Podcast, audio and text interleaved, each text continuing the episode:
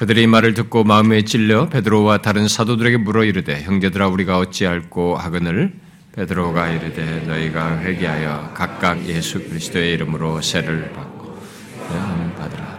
그리하면 너희 선물을 받으리니 이 약속은 너희와 너희 자녀와 모든 먼데 사람 곧 우리 주 우리 하나님이 얼마든지 부르신 자들에게 하신 것이라 하고 또 여러 말로 확증하여 권하여 이르되 너희가 이 폐역한 세대에서 구원을 받으라. 이 말을 받은 사람들은 세례를 받으며 이 날의 신도의 수가 삼천이나 더하더라. 그들이 사도의 가르침을 받아 서로 교제하고 떡을 떼며 오로지 기도하기를 힘쓰.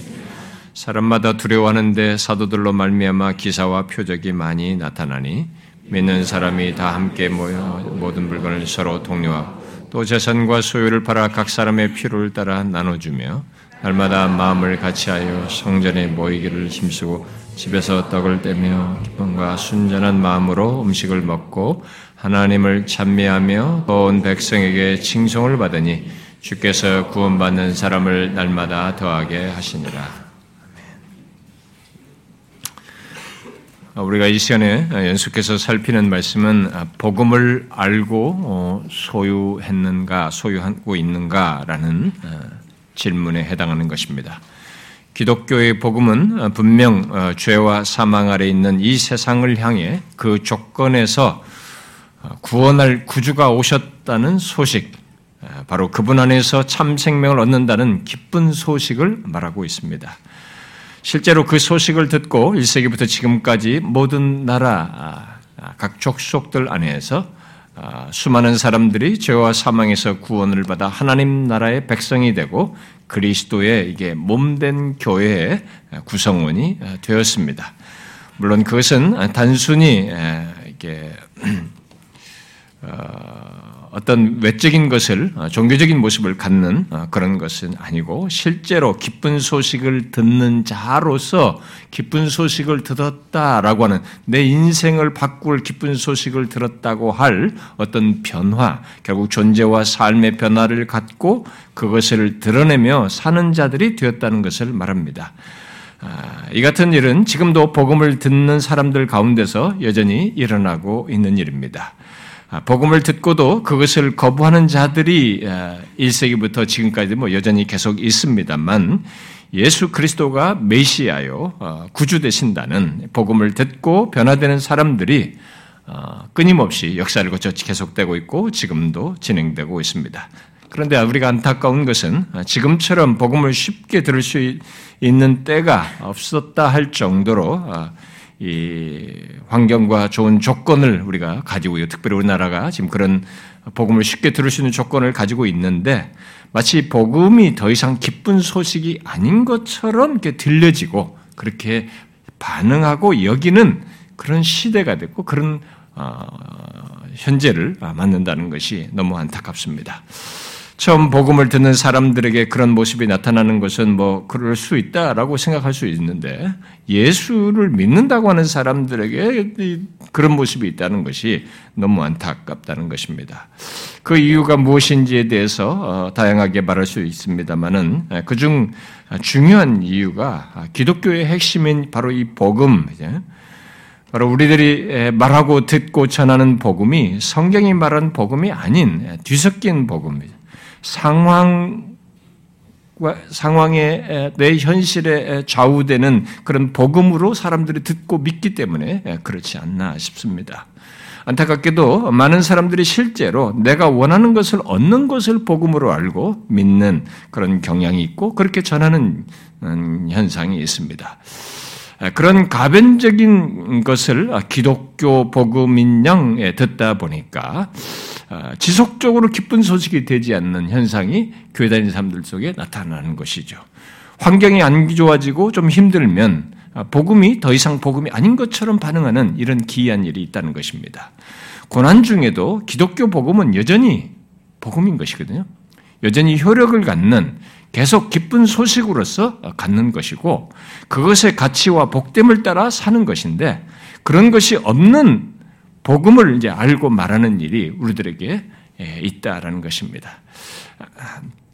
우리는 지금 성경이 말한 복음을 성경이 말하는 복음은 그렇지 않다는 것을 이 시리즈 말씀을 통해서 살피고 있습니다. 지난 시간은 복음을 듣고 회심한 자들에게 생기는 변화, 곧 복음의 결과로서 교회 공동체의 구성원이 되어 전에 없던 공동체성을 띈 삶을 갖는다는 것, 바로 이 교회 공동체에 속하여서 교회로 사는 이런 새로운 삶을 복음의 결과로서 갖는다. 그러니까 복음을 알고 소유한 사람의 이런, 이런 결과가 있다라는 것을 복음의 결과로서 살폈습니다. 여러분들 중에 어떤 사람은 복음의 결과로서 또는 복음으로 인한 생긴 이런 삶의 변화로서 교회 공동체에 속하여 교회로서 사는 것을 말한 것에 대해서 좀 의아해했던 사람이 있을지도 모르겠어요. 복음의 결과 하면은 이게 뭔가 활동성을 생각하냐, 굉장한 활동, 밖에 나가서 막 뭘 하고 뭘 하고 막 이런 것을 주로 이게 복음의 결과로 생각하거든요. 우리가 그렇게 많이 배워왔고. 그런데 이 복음의 결과의 가장 중추적이고 중요한 것으로 이런 교회로서 교회로서 사는 이런 새로운 삶을 말한 것에 대해서 의아해했을지 모르겠습니다. 그러나 지난 시간에 그 말한 그 내용은 오직 복음에 의해서만 가질 수 있는 것이고 가장 중요한 결과이어서 우리 모두가 실천적으로 알고 확인해야 할 사실입니다. 그러니까 지난주에 저는 그 말씀이 여러분들에게 없으면, 어떤 개인에게 없으면, 그리고 어떤 교회 공동체에 없으면 그들은 복음에 의한 그룹이 아니에요.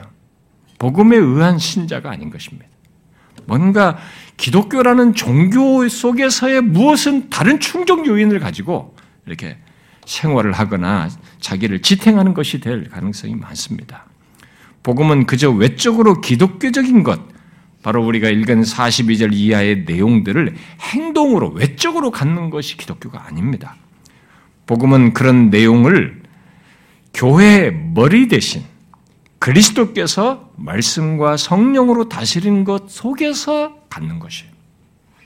그러니까 내가 바로 이 그리스도가 나의 주이시다는, 로드십으로 우리가 흔히 말하잖아요. 주대심이 그렇게 말씀과 성령으로 다스린 것 속에서 나에게 실행되어 나타나는지를 봐야 됩니다. 이게 복음으로 인한 변화의 중요한 결과로서 말할 중요한 포인트예요. 그러므로 우리 안에서 이 복음의 결과를 보려면 복음 자체이신 예수 그리스도가 나의 주가 되시는가? 그래서 말씀과 성령에 의해서 내가 인도를 받고 삶을 살고 있는가? 이것을 보아야 하는 것입니다. 이런 면에서 어떤 사람이 교회를 다니고 교회에서 뭐 집사도 되고 무슨 뭐 활동도 많이 했다고 하는데 그러다가 떠난다. 아니, 그런 일이 발생된다. 그렇게 해서 떠나는 사람, 떠나는 이유 중에 하나는 그가 이 사십이 절 이하와 같은 것을 분명히 외적으로 가졌을 거란 말이에요. 교회도 뭐 말씀도 배우고 예배도 참여하고 모이기를 힘쓰고 뭐 이런 외형적인 분명히 가졌을 거란 말이에요. 그랬던 사람이 떠난다라고 할 때는 다른 이유를 찾을 수가 없어요. 그는 그리스도의 몸된 교회의 지체가 된 적이 없는 거예요. 외적으로는 가졌지 머리 대신 그리스도의 다스림을 받고 있지 않, 그리스도가 자신의 주가 되시고 그가 말씀과 성령으로 다스리는 이 변화를, 그런 삶의 체계를 아직 갖지 못한 것이죠. 복음으로 인해서. 그렇기 때문에 나타나는 현상인 것입니다. 복음을 알고 소유해서, 소유해서 갖는 사람에게는 반드시 그게 있는 거야, 결과적으로. 그러므로 지금 자신이 그런 교회됨을 경험하는지를 확인해 보십시오. 이것은 자신이 복음을 알고 소유하는 것과 관련해서 체크해 볼 수 있는 중요한 또 사실이니까요. 자, 그러면 그 내용에 덧붙여서 복음이 가져오는 또 다른 결과를 계속 연결해서 살펴보려고 합니다. 허락이 되면은 제가 다음 시간 정도로 마무리를 전체를 짓고, 어, 허락이 되면 이 성경의 최소한 사도행전의 사도들이 복음을 전했던 그 메시지, 전했던 그 내용들의 샘플을 좀 약간 덧붙이고 싶어요. 거기다 그, 그 케이스마다 제가 그 내용을 좀 설명을 하는, 전하는 시간을 갖고 싶다는 생각이 드는데요. 거기까지 갈 수 있으면 좋겠어요. 자, 어, 이제 우리가 계속 살펴 온 본문을 통해서 여기에 이제 복음의 결과로 따라서 살펴서 추가로 살펴보자 하는 것은, 아. 어, 복음을 알고 소유하면 그것을 개인과 바로 그런 사람들로 구성된 교회 공동체가 그 자신들이 알고 소유한 복음을 드러내고 심지어 드러난다는 것입니다. 그리고 그것을 전하게 된다는 것입니다. 이게 복음으로, 복음으로 인해서 생기는 변화이고 결과예요. 복음은 어떤 한 개인이든 교회 공동체든 구원, 곧 참 생명을 갖게 하는 것에서 우리끼리 참 생명을 갖게 된 것, 내가 참 생명을 갖게 된 것에서 멈추지 않습니다. 그들이 복음을 듣고 그 복음으로 인해 갖게 된 변화를 통해서 그가 알고 소유한 복음이 드러나게 됩니다. 심지어 본인이 의식하지 않은데도 그것을 드러내고 또 드러나게 됩니다. 이것이 복음이 가지고 있는 놀라운 특성이에요. 바로 그것을 우리는 본문 속에서 보게 됩니다. 잘 보시면 복음을 듣고 회심하여 교회 구성원이 된 이 본문 속의 사람들, 곧 믿, 믿는 사람들로 표현된 그들이 서로를 향해 뭔가를 드러내고 있어요. 드러내고 있고 그러한 교회 공동체가 교회 밖의 사람들에게까지 이들에게 뭔가 있는 것으로 보여지는, 드러나는 일이 있습니다. 그게 사십이 절부터 사십칠 절의 내용에서 말하고 있는 것입니다. 이 기술된 내용들을 가진 이 본문의 사람들이 그, 그 묘사된 내용들을 갖는 그 배경에 우리가 이제 무엇이 있는가를 주목해 봐야 될 것입니다. 우리가 지난번에, 지난 시간에는 그리스도께서 머리가 돼서 말씀과 성령으로 다스리는 것으로 얘기했는데, 이제 구체적으로 그들 안에서 이게 말과 표현으로 드러나는, 삶으로 드러나는 어떤 내용, 공통된 것을 보자는 것입니다. 우리는 그것을 뭐 회심한 것으로도 설명할 수 있습니다.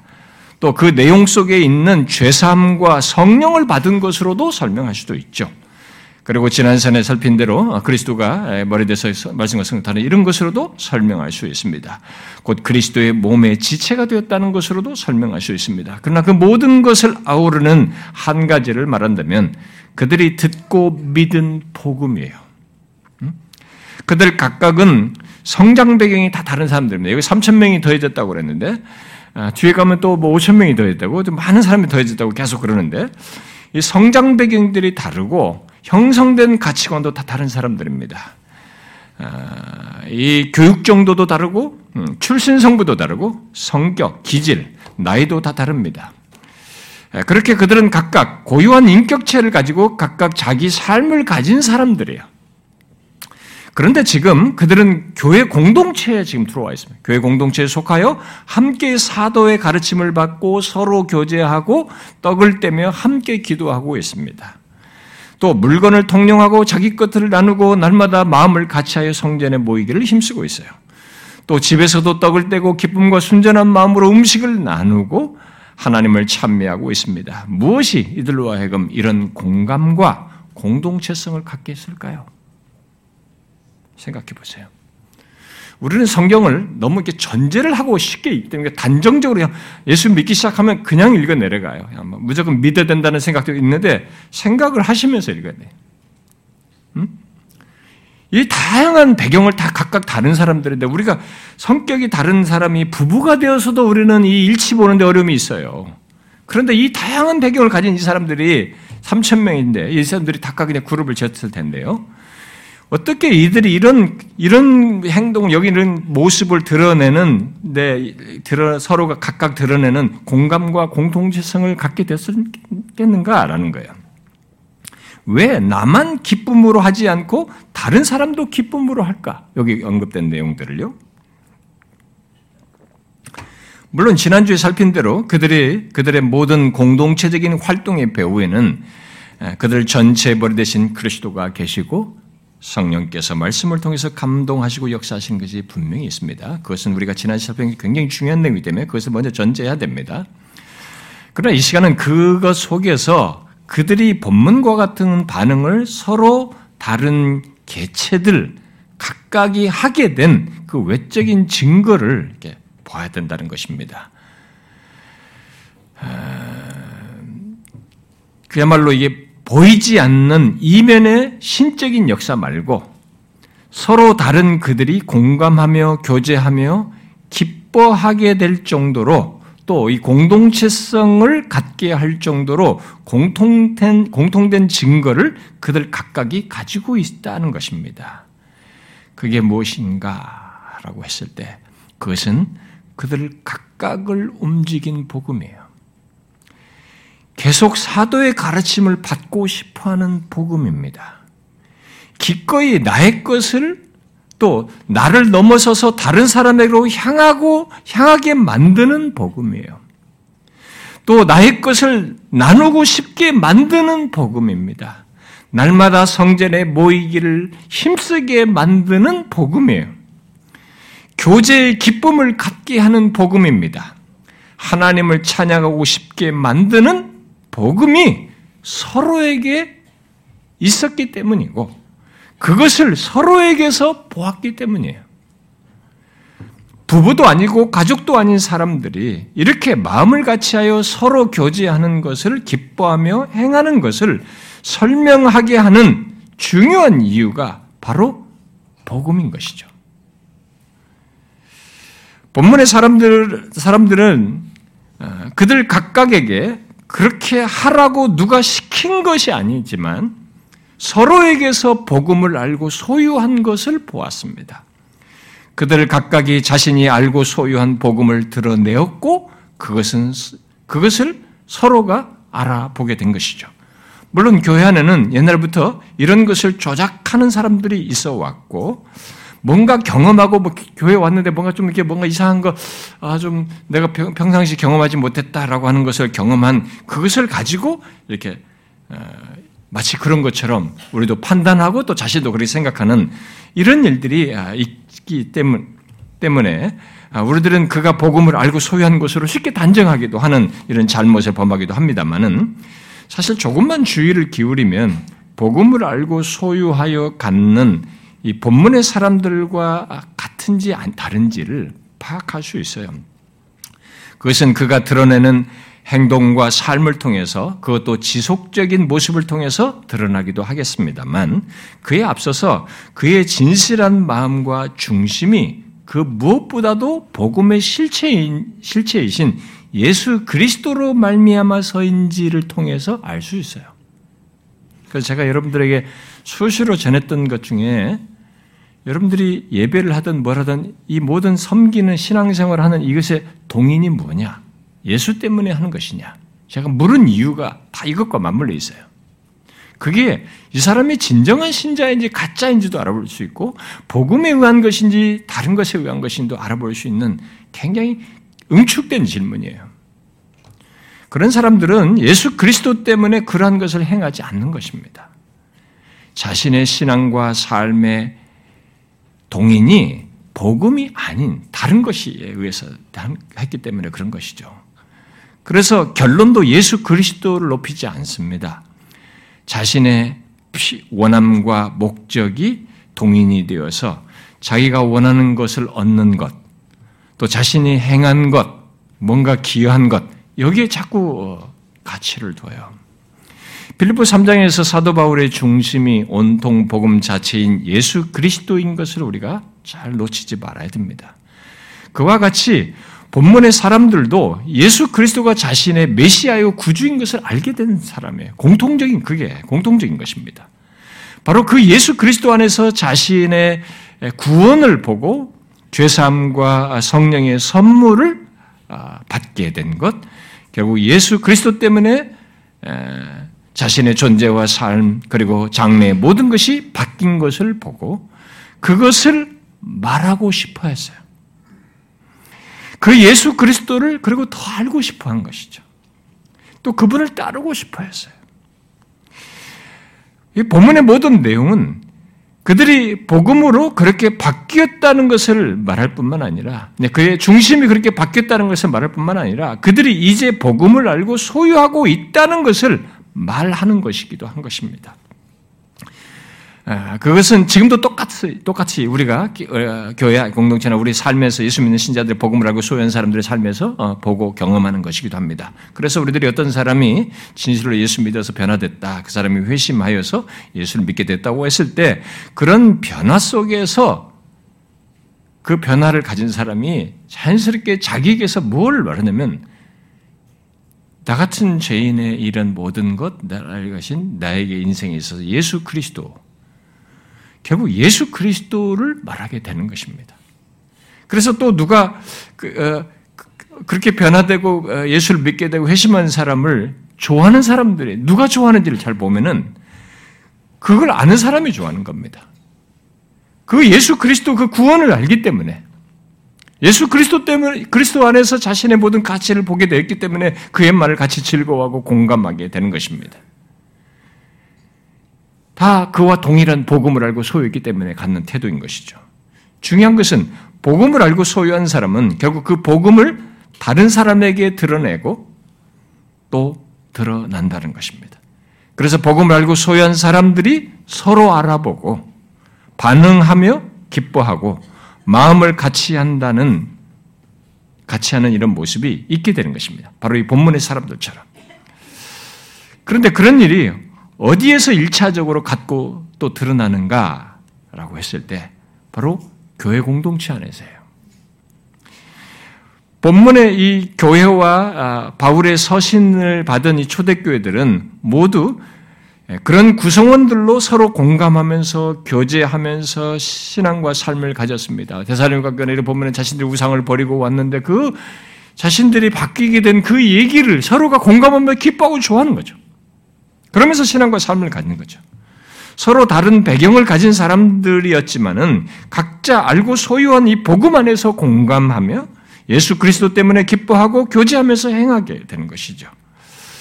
그들은 공통적으로 베드로전서 일 장에서 말한 대로 그리스도를 보지 못하였지만 그리스도를 사랑하게 되는 것이죠. 그 복음 자체인 예수 예수 그리스도를 더 알고 싶어하고 사랑하며 그의 뒤를 따르고 싶어하는 것입니다. 그러했기에 사도의 가르침, 곧 말씀을 듣고 배우고 그 말씀이 있는 모임과 예배에 참여하는 것을 힘쓰고 또 자신에게 있는 복음, 자신의 삶을 바꾼 이 복음을 서로 나누고 다른 사람에게 있는 복음을 깊이 공감하며 기뻐하고 함께 섬기고 봉사하기를 기꺼워하게 되는 것입니다. 저는 지금 이런 부분에서 완벽한 것을 얘기하는 것이 아닙니다. 모두가 마음의 정도도 똑같은 정도와 조건을 가지고 있었다고 말한 것도 아닙니다. 그들 사이에 다양한 차이들과 연약함들이 있었겠지만 한 가지 공통점을 가지고 있었다는 것이죠. 그것은 그들의 변화, 현재 자, 변화가 현재 자신을 움직이는 것이 복음이라는 것을 노출한다는 겁니다. 현재 지금 자신에게 생긴 이 변화가 결국 이 복음이라고 하는 것을 노출한다는 거죠. 예수 그리스도라는 것을 말한다는 것이죠. 본문의 사람들, 곧 믿는 사람들은 서로에게 그들 각각에게 있는 그 복음을 듣고 보는 것입니다. 공통적으로 이 땅에 오셔서 죽고 부활하신 예수 그리스도가 메시아요 주님이신 것을 알고 믿었으며 그 동일한 복음, 복음을 기쁜 소식으로 알고 소유하고 있는 것이죠. 서로에게 그 동일한 복음이 없다면 또 그것을 서로에게서 보고 듣는 것이 없다면 본문과 같은 이 공감과 수용 그리고 이런 정도의 깊은 교제를 가지면서 함께 기뻐하고 행하는 것, 그야말로 한 몸과 같이 행하는 이런 공동체성은 가질 수가 없어요. 가질 수가 없습니다. 이미테이션이 안 되는 것이에요. 물론 종교 이념과 종교적인 속박으로도 비슷한 외형을 가질 수 있고 실제로 그렇게 하는 사람들도 있고 지금도 그런 모습이 간 사람도 있지만 그런 것이 있지만 지난주에 언급한 대로 자기를 넘어선 공동체성을 한 마음으로 기꺼이 기쁨과 순전한 마음으로 갖고 드러내는 것, 그들 밖의 사람들에게까지 칭송받을 정도의 모습을 갖는 것은 다른 무엇으로도 설명하기 어려워요. 서로에게서 공감하고 기뻐할 내용인 이 복음을 듣고 보기 때문에 그런 것이죠. 그것이 그들을 서로 묶는 최고의 내용이고 공통적인 것입니다. 이게 기독교에 있는 놀라운 사실이에요. 본문은 복음으로 해서 바뀌게 된 자신, 자신에게 새로운 관심과 사랑이 생긴 것, 자신의 가치관을 바꾸고 삶의 방식과 방향과 목표를 바꾼 것이 다 복음 때문인 것을 서로가 공감하며 같은 원함과 갈망을 드러내는 것을 그대로 보여주고 있는 것입니다. 여러분, 복음이 불러일으키는 이런 공감성과 연대성 또는 공동체성을 여러분은 자신에게서 보십니까? 복음을 알고 소유한 것이 드러남으로써 서로를 묻고 묻고 마음을 같이 하는 그야말로 이 복음의 동질감, 공감성을 알고 갖고 서로 드러내고 있느냐는 거예요. 복음은 서로를 하나로 묶고 서로에게 향하게 함으로써 공동체성을 띱니다. 그래서 바울이 고린도서나 로마서나 에베소서나 골로새서 등에서 이 공동체적인 그런 표현과 내용을 많이 말하죠. 그리스도의 한몸됨을 복음을 알고 소유한 자들이 갖고 경험하는 것으로 이렇게 얘기를 하고 있습니다. 본문 사십이 절 이하에 기록된 내용을 우리는 단순히 개인적인 신앙의 행위로 보면 안 됩니다. 예수 믿는 사람이 각각 이런 것들, 이런 거 가져야 된다라는 신앙의 행위로 보아서는 안 되는 것입니다. 우리도 그런 신앙 행위를 갖자라는 이런 식으로 여기 사십이 절 이하의 내용을 이해해서는 안 된다는 것입니다. 그 내용들에서 우리가 주목할 사실은 복음을 알고 소유한 자들이 자연스럽게 서로를 향해서 자신이 알고 소유한 복음을 드러낸다는 것이에요. 그래서 선행적인 것부터 생각을, 이 여기에 언급된 내용을 말을 해야 하는 것입니다. 여기에 열거된 내용은 모두 그런 차원에서 갖고 행하는 것입니다. 사십이 절 이하에 열거된 내용에서 여러분은 그런 사실을 간파를 하셔야 됩니다. 외적인 것만 보지 말고 지금 제가 말한 이 사실을 간파하셔야 됩니다. 단순히 그들의 열심과 모범으로만 보아서는 안 되는 것입니다. 그렇게 서로가 묶인 채 하나가, 하나, 하나 된 그 공감성과 동질성과 이 공동체성을 우리의 경험으로 가져와서 이것을 한번 잠깐 생각해 보면 왜 이렇게 할 수, 어떻게 해서 이럴 수 있는가에 대한 그 대답을 거기서 얻을 수 있어요. 실제로 한번 보십시오. 사십이 절에서 그들이 사도의 가르침을 받은 것을 말을 하고 있는데 이게 다 뭡니까? 우리는 야, 교회 가면 사도의 가르침, 말씀을 배우는 것이야, 말씀을 배워야 돼. 이렇게 뭔가를 하는 것으로 지금 말하고 있는 것에 앞서서 먼저 생각을 해봐야 돼요. 왜 이 사람들이 그런 일을 하고 있습니까? 그것은 달리 말하면 복음의 내용을 지금 말하는 거죠. 사도의 가르침은. 그 복음 자체인 예수 그리스도의 말씀을 듣고 지금 배우는 것입니다. 근데 복음을 알고 소유한 자가 각각 드러내는 모습 중에 하나가 내가 복음을 알겠는데 그 복음을 더 알고 싶은 겁니다. 그래서 가르침을 배우는, 하나님의 말씀을 듣는 거죠. 예수 그리스도도 더 알고 싶어하고 배우게 되는 것입니다. 이게 공동체로 묶이기 전에 이 복음에 있는 각각 개개인이 가지고 있는 그런 것에서 드러나서 그것이 공동체성으로도 드러나는 것입니다. 복음을 알고 소유한 이들은 다른 사람과 교제하는 것을 즐거워하는 것으로 자신이 복음을 알고 소유하고 있다는 것을 드러냅니다. 다른 사람들과 이제 교제하는 거죠. 그런 것에서 이제 이 교제 속에서도 내가 복음을 알고 있는데 거기서 안 끝나요. 다른 사람에게 있는 그 복음을 듣는 것을 나도 듣고 나도 그걸 말하는 걸 좋아해. 그들 사이에 교제가 있는 것입니다. 이걸 즐거워해요. 여러분, 복음을 알지 못하는 사람이 얼마나 따분한 얘기입니까? 교회 와서 야, 교회 가봤더니 맨날 무슨 예수가 어떻고 어떻고 뭐 어쩌고 뭘 했다더라. 야, 그 사람도 진짜 답답하더라. 우리 이런 일요일 날에 가서 거의 다 말이지 그런 얘기하면서 그걸 즐거워하고 우리 가서 뭘 하더라고 뭘 해도 주일날 일요일 날 자기들 놀고 그런데 가서 그런 걸 즐거워하고 그거 막 돈까지 내더라. 야, 그 사람들 진짜 바보지. 이게 공감이 안 되는 것입니다. 이 교제라는 게 전혀 즐거움이 안 되는 것입니다. 사십이 절에 서로 교제하며 떡을 뗀다. 왜 이런 일이 벌어집니까? 사십육 절에서 집에서 또 떡을 떼면서 기쁨과 순전한 마음으로 음식을 먹는다는 거예요. 복음을 알고 소유한 사람은 이 세상에서 먹고 사는 얘기, 돈 잘 버는 얘기, 사회에서 성공한 얘기, 또 영화나 연예계의 어떤 얘기, 정치 얘기를 하면서 공감하고 즐거워하지 않습니다. 우리 예배당에 와가지고. 그런 교회가 되면 그렇게 하는 사람이 있거나 그런 교회는 그 사람들은 정말로 문제가 있는 것입니다. 가끔 어떤 교회들 보면은 구역 예배 빨리 마치고 그 다음부터는 자식 어느 학원 어디가 잘 되고 뭐가 뭐 되고 뭐 뭐 뭐가 마시고 뭐 영화 보고 무슨 영화 재미고 이런 얘기 하거든요. 그 사람들은 정말로 문제가 있는 것입니다. 그 사람들은 지금 복음의 가치에 의한 이 공동체성을 지금 상실하고 있는 것입니다. 무시하고 있는 것입니다.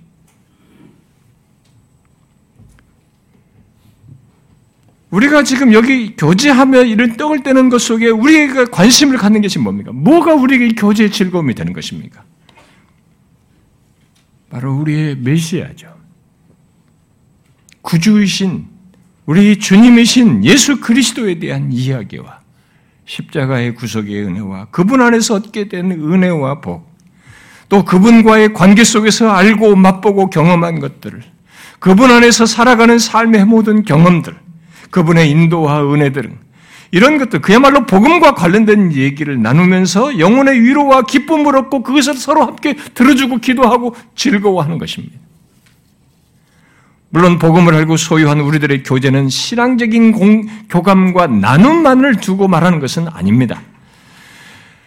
그저 말과 감정의 공감만을 말하는 것이 아니라는 것입니다.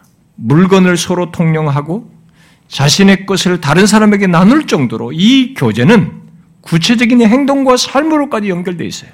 신자들의 그리스도인의 공동 삶의 교제는. 그렇지 않습니까? 우리 교회 공동체 안에 그런 것들이 그래도 많이 하지 않습니까, 여러분? 음, 여러분들이 서로 돌아보고 같이 그렇게 하고. 우리 교회 어, 보이지 않게 은밀하게 하는 그런 일도 많이 있어요. 제가 그건 잘 알고 있습니다. 제가 그, 그, 그 중간 역할도 하고 있고. 이 다 뭡니까? 그게 우리들의 교제가 말에만 있는 건 아니죠. 행실을 내고 나아가는 것입니다. 그렇다는 걸 여기서 다 복음으로 인해서 한 거죠. 또 복음을 알고 소유한 사람은 함께 마음을 같이하여 성전에 모이기를 힘쓰면서 하나님을 예배하고 공동체적인 신앙생활을 즐거워합니다. 구원의 은혜에 대한 감사와 자신의 인생을 바꾼 복음의 은혜를 따라서 그런 삶의 신앙, 그런 신앙의 반응을 기꺼이 갖는 것이죠. 이미 앞서서 말했듯이 복음은 어떤 사람에게 그저 구원의 소식으로 주어져서 구원받고 마는 것이 아니죠. 계속해서 복음의 은혜를 따라서 행하고 싶어 하고 그렇게 살고 싶어 하는 것이죠. 이것이 복음을 알고 소유한 사람들이 자연스럽게 서로를 향해서 드러내는 것입니다. 교회를 다니는데 이런 공감과 동질성, 공동체성을 모른다면 오히려 교회를 나오는데도 여전히 이기적이고 개인주의적이고 나를 건드리는 것 싫어하고 분열의 마음이 있고 괜히 사람과 누굴 나누고 부정적인 말을 일삼으면서 사람들을 나누고 그렇다면 그것은 복음에 의한 결과가 아니에요. 그 사람은 퀘션이 있는 거예요. 지금 문제가 있는 것입니다. 비정상적인 사람이에요. 이 교회 공동체 안에서는. 설사 이 사람이 신절할지라도 그 모습 자체는 비정상적인 상태를 가지고 있는 것입니다. 그런데 그게 바뀌지 않는 모습이라면 이 사람은 복음을 모르는 사람이에요. 복음에 의해 시작된 존재라고 말하기 어려워요. 그런데 우리가 여기서 주목할 다른 사실이 있습니다.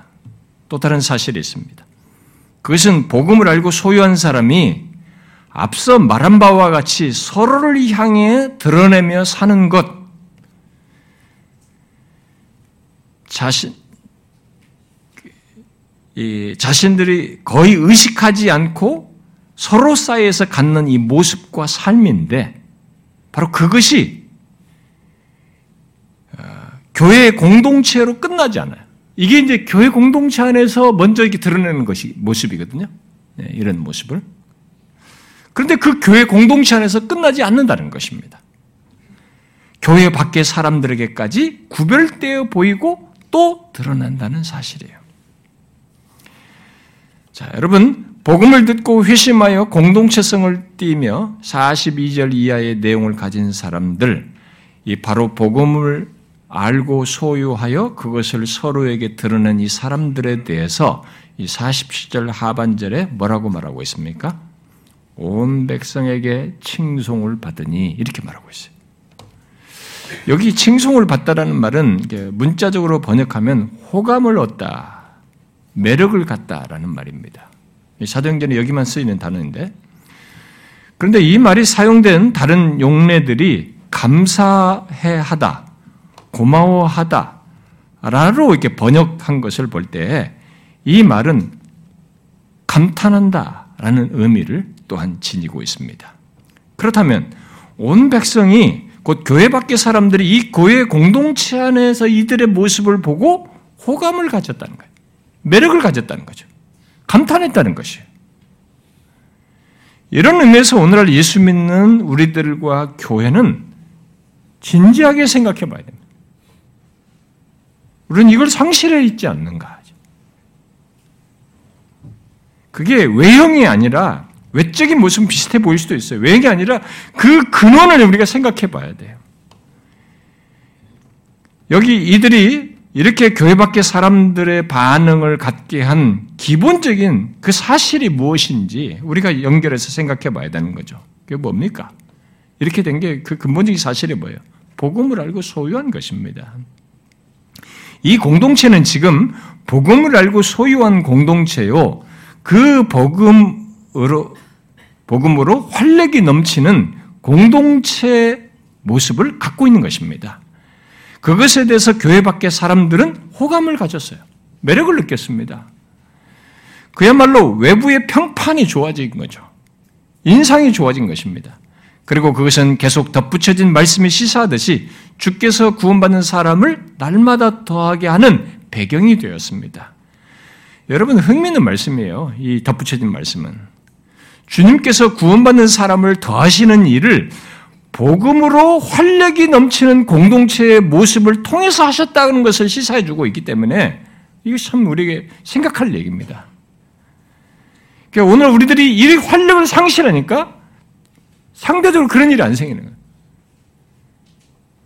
오히려 지탄을 받는 이런 모습이 있는 거죠. 그런데 여기서 우리 이런 활력을 가진 이 모습이 뭐 아주 특별한 대외적인 막 활동을 한 게 아니거든요. 뭐 이제 외부 사람들을 위한 구제 활동, 막 선교 활동, 뭐 이렇게 무슨 외적인 활동을 외부를 향해서 뭘 해서 지금 이런 현상이 생긴 게 아닙니다. 그것은 나중 얘기예요. 이 교회 밖의 사람들이 호감을 갖게 된 내용은 놀라울 정도로 그냥 이들이 공동체 안에서 갖는 원래 공동체 속에서 가질 수 있는 모습을 제대로 된 모습을 가진 것으로 호감을 불러일으켰어요. 보시면은 사도들의 가르침을 받은 것입니다. 말씀을 배운 거예요. 그리고 서로 사랑한 것입니다. 서로 있는 것을 나누고 서로 교감하고 이렇게 있는 것을 베풀고 나누고 교제하면서 행한 것입니다. 그런 삶의 변화를 자신들 안에서부터 드러냈어요. 그러면서 하나님을 예배한 것이었습니다. 오늘날 우리 교회들 입장에서 보면 외적으로는 비슷한 모습을 다 가진 것으로 보일 수도 있습니다. 그러나 진지하게 질문해 봐야 되겠죠. 과연 우리들이 이렇게 복음을 더 알고 싶어하는 그리스도를 더 알고 싶어하는 말씀의 가르침을 받고 있는가? 우리들의 교제 속에 이렇게 복음으로 인한 그것을 공감하여서 같이 교제하는 친한 교제가 있는가? 나의 복음 안에서 생긴 변화를 기꺼이 나를 나누며 교제하는 이런 것이 있는가? 서로 사랑하고 교제하는 내 것을 같이 나누고 기꺼이 베푸는 이런 사랑의 교제와 삶의 나눔이 있는가? 그런 가운데서 그 주님을 더 섬기고 배우는 것에 원함이 있어서 모이기를 힘쓰는가? 그런 차원에서 한번 생각해 봐야죠. 그 근원적인 것에서부터 문제가 우리가 있기 때문에 외형은 비슷한데 이런 일이 일어나고 있지 않고 오히려 지탄을 받고 있는 게 아닌가 하지. 온 백성이 칭송한 이들은 복음이 진짜 각각에게 기쁜 소식이 되어서 그것을 함께 나누고 그로 인해 감사하고 기꺼워하고 기쁨으로 신앙생활하면서 교, 교제하면서 같이 보냈어요. 그게 호감을 불러일으켰습니다. 그래서 교회가 교회다울 때 성경이 말한 그 교회 모습을 제대로 가질 때 세상은 오히려 교회에 기웃거리게 되는 거예요. 자신들에게 없는 것을 보고 자신들에게 없는 거룩함, 자신들에게 없는 어떤 생명성을 보고 오는 것입니다. 여러분 제가 어렸을 때는 대부분이 불교 신자였어요. 그냥 우리는 교회, 불교 안 가도 다 불교 신자였습니다. 제가 초등학교 때 종교 검사를 항상 손들어서 했습니다. 우리 육십 명 넘는 속에 기독교 하면 네 명, 세 명이었어요. 다 불교, 불교하면 다, 다 불교도 들었습니다. 우리 주변에도 다 그랬습니다. 핍박받고 그랬습니다. 그런데 그들이 불교라고 하는 것이 어떤 철저한 신앙을 배우는 게 아니거든요. 그냥 막연하게 그런 범신론적인 신앙생활을 갖기 때문에 그런 구체성도 없습니다. 그러니까 기호에 따라서 움직일 가능성이 많은 사람들이란 말이에요. 그러니까 저주가 무서워서 이런 걸 다니는 사람들은. 그런데 예수 믿는 사람이 생긴 변화와 이런 것들을 얘기 들으면서 그들도 호감을 가졌습니다. 가니까 뭐가 달라진 사람들이 자꾸. 그래서 왔습니다. 이렇게 우리나라가. 그런데 우리가 배불러지고 이렇게 소리가 많아지면서 전혀 다른 모습이 되었어요. 그래서 이제 흔하다 보니까 우리 안에서조차도 이 복음에 대해서 가치를 몰라요. 그러니까 교회를 나오는 것도 내가 선택적인 것처럼 생각하고 아주 쉽게 생각합니다. 그리고 우리 주변에서 보는 그 신앙의 수준을 가지고 자꾸 신앙을 견지하려고 합니다. 제일 파괴적인 것은 우리나라에서 유명하고 큰 교회든 어쨌든 나름 괜찮다고 네임밸류가 있는 교회에서 신앙생활을 해온 사람이 그 신앙을 스탠다드로 삼는 거예요. 그래도 그걸 심지어 우리 교회 와서 푸시하는 겁니다. 이렇게 할 필요 없다는 거죠. 이런 파괴가 어디 있습니까? 우리 문화가 만든 파괴입니다. 기독교, 오늘 기독교 현재 이 문화가 만든 파괴예요. 복음으로 인한 생명성은 본문처럼 나타나는 거예요. 교회의 교회됨을 갖는 것입니다. 거기서 호감이 생기는 것이에요. 복음은 그것을 듣고 소유한 적에서 멈추지 않고 드러나는데 그들을 통해서 다른 사람에게 또 세상의 매력을 느끼게 할 수 있고 그것을 통해 주께서 어떤 사람을, 사람들을 구원하시는 통로로 삼으시는 이런 일이 있다는 것입니다. 결국 본문은 복음을 알고 소유한 우리를 통해 교회 밖의 사람들, 바로 세상에 드러나고 전해진다는 것입니다. 이것은 복음의 결과로서 우리들이 기억할 또 한 가지 중요한 사실입니다. 예수 믿는 사람들은 복음을 전해야 한다는 말을 항상 듣고 있습니다. 그러나 성경은 그것을 단순히 행동 강령이나 의무사항처럼 말하고 있지 않습니다. 설사 예수님께서 부활하시고 승천하셔서 복음을 전하라고 말씀하셨어도 그 주님께서 말씀하셨던 이것을 그 마땅한 사실을 의무상처럼 단순히 행동강령처럼 말씀하지는 않으셨어요. 기다려라. 성령이 임하시면 이렇게 말씀하셨어요. 그러니까 그래서 최초의 복음을 전할 때부터 성경은 복음을 전하는 것을 기본적으로 복음을 알고 소유해서 전하는 것으로 말하는 것입니다. 그때 말할 때부터 그들을 뜬 이미 복음을 예수 그리스도 부활하시고 죽으시고 부활하신 이 복음을 소유한 조건에서 복음을 전하는 말을 듣게 된 것입니다. 그 가운데서 성령의 이끄심을 따라서 전하게 된 거죠. 그래서 사도들이 그리스도의 죽으심과 부활을 보고 전하는 것에서부터 첫 복음 증거인 우리 사도행전 이 장에서 똑같이 그렇게 하고 있고 또 사도행전에 뒤이은 모든 복음 전도가 또 바울의 복음 전도가 다 그런 방식, 복음을 알고 소유하면서 전하는 이 조건을 기본적으로 가지고 있는 것입니다. 복음을 알고 소유하지도 않은 사람이 복음을 전하는 것은 그저 기독교를 상품처럼 파는 거예요. 그거나 다를 바 없는 것입니다. 복음을 전하는 것은 개인이든 교회 공동체든 복음을 기쁜 소식으로 알고 가진 자가 전하는 것입니다. 그런 의미에서 복음 없는 전도는 전도가 아닙니다. 그런 사람, 그런 전도는 당연히 진실한 호감을 불러일으킬 수 없어요. 매력을 갖게 할 수가 없습니다. 하나님의 능력으로 나, 그 구원하는 능력이 나타나지도 않을 것입니다. 사람을 구원하는 일은 복음을 알고 소유한 자, 또 그들로 구성된 공동체의 호감과 매력으로부터 시작해서 그들의 증거를 통해서 일어나는 것입니다. 본문 사십칠 절에 주께서 구원받는 사람들을 날마다 더하신 것도 그런 배경 속에서 있는 것으로 말하고 있습니다. 그 주님은 그들의 변화된 모습으로 인한 호감을 사용하여 더하시는 일을 하신 것입니다. 그리고 칭송받는 모습 속에서 전하는 그들의 증거는 더욱 신뢰가 실제로 갔을 거라고 봐요. 물론 그것만으로 내가 호감을 갖게 한 것만으로 어떤 사람이 예수 믿는다는 것은 아닙니다. 그것은 어디까지나 진짜 호감을 갖게 하는 자극이 되는 것 정도이죠. 본문이 말하는 것은 주님께서 그것을 사용하여 구원받는 사람을 더하시는 일을 주께서 하셨다는 것입니다. 그러므로 우리는 우리 안에, 내 자신 안에 복음을 알고 소유한 것이 복음을 전하는 것의 전제요, 기본 사실인 것을 먼저 기억해야 합니다. 복음으로 인한 변화, 복음으로 인한 활력이 있어야 한다는 것이에요. 바로 하나님의 말씀을 배우며 그 가운데서 계속 성품과 삶이 바뀌고 서로 사랑으로 교제하고 행하는 것, 하나님을 진실되게 예배하는 것, 모든 것 속에 복음으로 인한 생명성, 활력이 있어야 한다는 것입니다. 분명한 것은 복음으로 인해 그런 변화가 있는 사람, 또 그런 변화와 생기를 서로 드러내는 공동체는 복음을 알지 못하는 다른 사람, 곧 세상에 호감을 갖게 하고 결국 주께서 구원받는 사람을 더하시는데 통로가 된다는 것입니다. 저는 복음을 알지도 드러내지도 않는 사람이나 그런 공동체, 그야말로 복음으로 인한 활력이 없는 공동체는 세상을 구원하는 통로가 되기보다 오히려 오해를 불러일으킬 거라고 봅니다. 지금 우리가 그렇게 하고 있다고 봐요. 오해를 불러일으킬. 기독교? 별거 아니다. 오해를 불러일으켜. 우리가 알고 믿는 복음에 대해서 전혀 다른 생각을 불러일으키고 있는 것입니다. 이런 부분에서 우리는 우리 개인뿐만 아니라 우리 교회 공동체를 한번 생각해 봐야 합니다. 과연 우리들이 복음으로 인한 변화와 활력이 있는 자이고 그런 공동체인가? 질문해 봐야죠.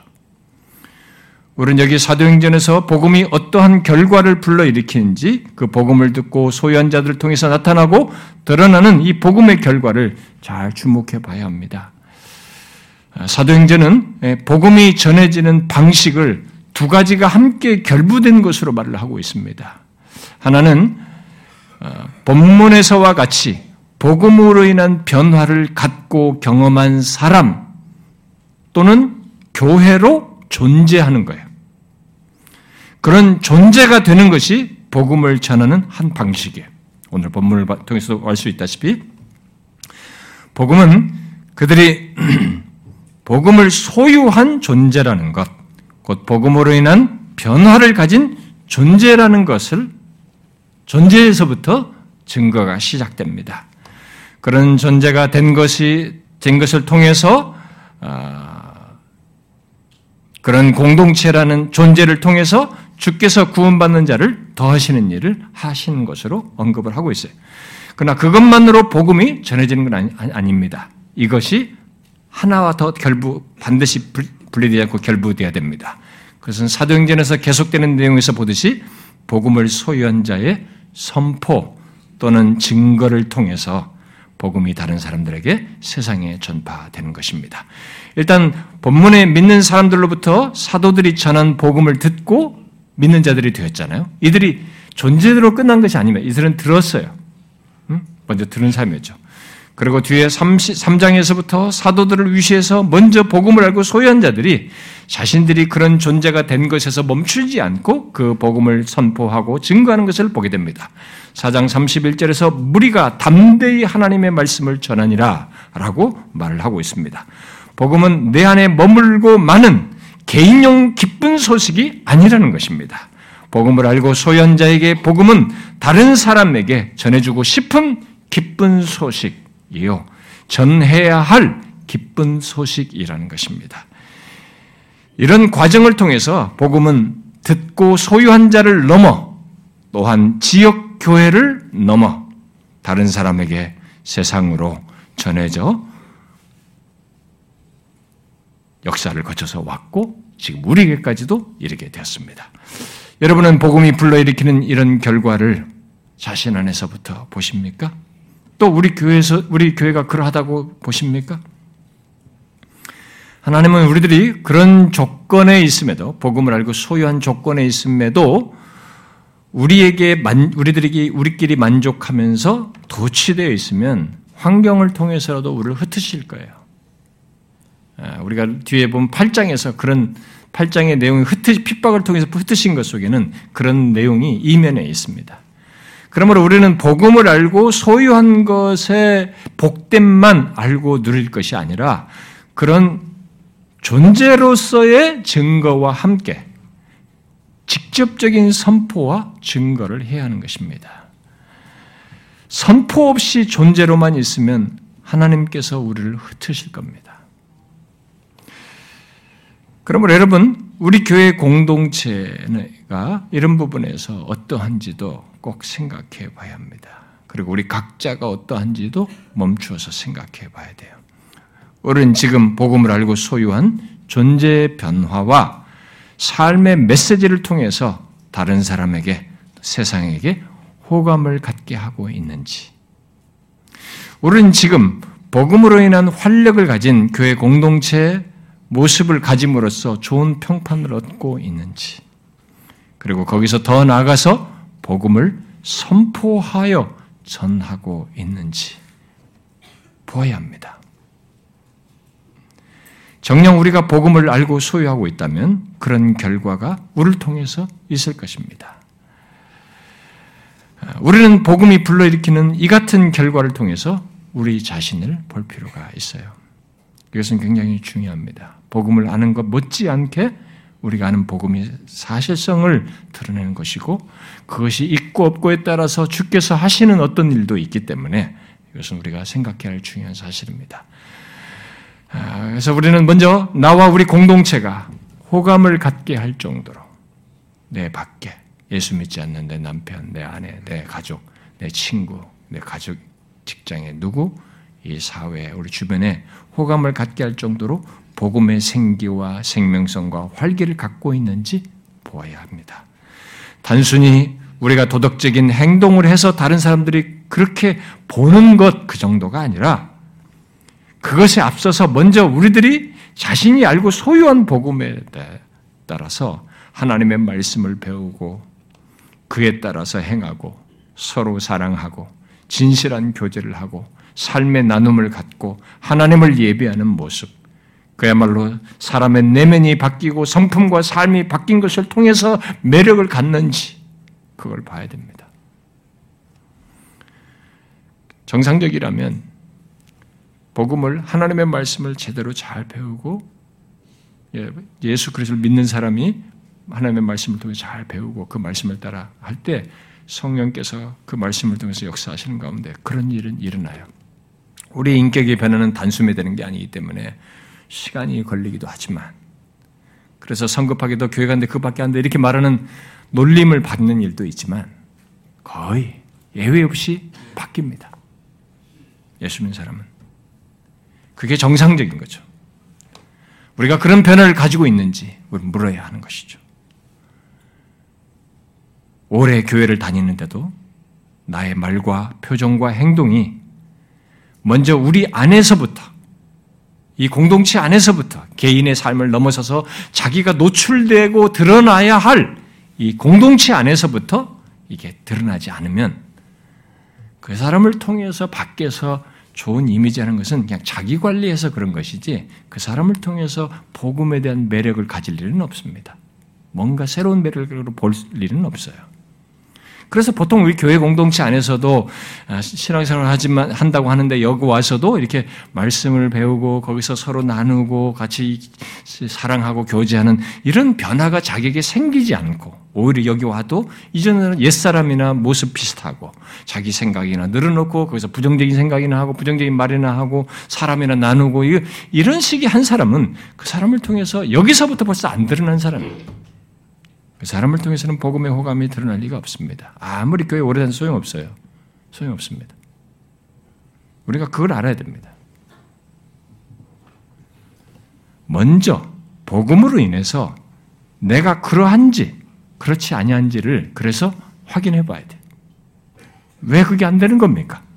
왜 그게 공동체에서부터 안 되는 것입니까?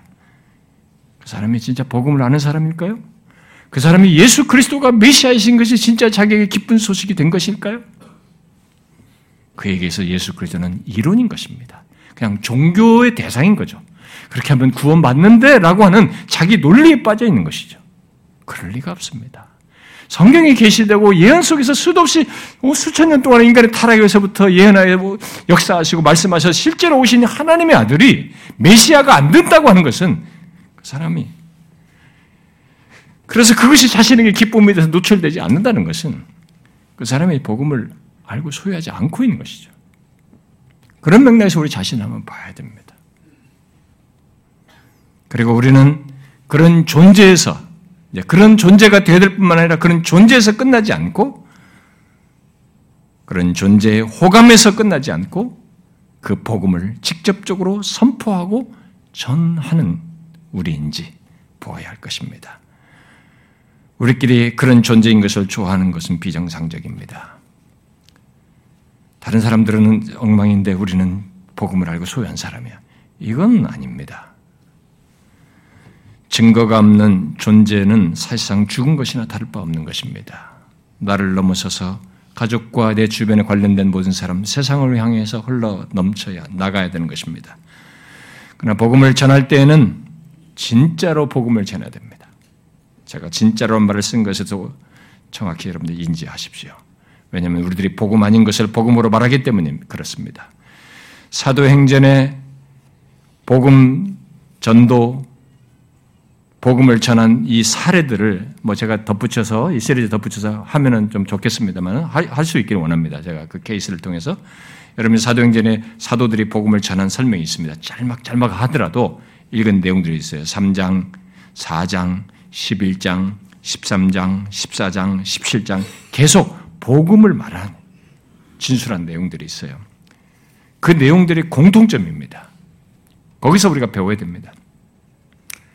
뭘 말합니까?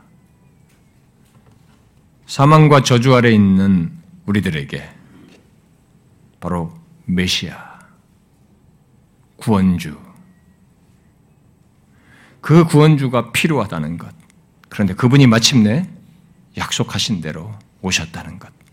그가 오셔서 우리 죄를 위해 죽으시고 부활하여 높이 올리셔서 우리의 주가 되신다는 것. 이 복음을 듣고 믿는 자들에게, 듣고 회개하여 예수 그리스도의 이름으로 세례를 받는 자에게 죄사함과 성령의 선물을 주신다는 것. 이 사실을 전해야 하는 것입니다. 복음을 전할 때는 사도들이 전한 대로 그 사실을 엮어서, 이런 사실을 엮어서 이 핵심 사실을 전해야 됩니다. 생명의 역사는, 구원의 역사는 놀랍게도 이런 단순할 것 같은 단순한 얘기로 여겨지는 이 예수 그리스도에 대한 복음을, 예수 그리스도를 복음으로 전했을 때 일어났어요. 일 세기부터 지금까지. 그래서 우리가 성급합니다. 아니 내가 이걸 얘기했는데 이 사람이 예수를 안 믿었다. 우리는 성급합니다. 힘들어합니다. 그러나 여러분 그렇게 힘들어할 건 없어요. 스토트가 말한 것처럼 복음을 전하는 것의 결과를 결정하는 것은 우리가 아니라 하나님께 속한 것입니다. 우리가 할 우리의 책임은 충실하게 전하는 것이에요. 거기서 결과를 주도하는 것은 하나님이에요. 내가 만들어내는 게 아닙니다. 자꾸 자기가 만들어내려고 하다 보니까 엉뚱한 걸 집어넣고 복음 아닌 걸 자꾸 세워서 사람들을 자꾸 호객하듯이 하려고 하는 것이죠. 복음을 믿어야 됩니다. 복음은 구원하는 능력이에요. 내가 하는 것이 아닙니다. 하나님이 복음을 통해서 사람을 구원하시는 것입니다. 우리가 본문에 믿는 사람들처럼 그 복음의 활력을 갖고 세상의 호감을 불러일으키며, 진짜로 복음을 알고 소유한 사람으로서 그런 모습을 가지며 복음을 전할 때 주께서 구원받는 자들을 우리를 통해서 더하시는 것입니다. 우리 공동체, 우리 개인, 그런 사람을 통해서 더하시는 거죠. 저는 저와 여러분이 이런 모습이, 이게 정상적인 모습이에요. 일시적으로 갖는 모습이 아니라 정상적인 모습. 우리는 이 정상적인 모습을 갖고자 해야 됩니다. 복음으로 인한 이 정상적인 모습. 어떻습니까, 여러분? 여러분이 알고 있는 복음이 이런 결과를 산출합니까? 이런 생명성을 드러냅니까? 여러분 안에서 그것이 노출됩니까? 우리 교회가 그러합니까? 우리는 그래야 됩니다. 주께서 이런 역사를 우리 개인의 삶과 우리 교회 공동체를 통해서 풍성하게 일으켜 주시기를 구합니다. 자, 기도합시다.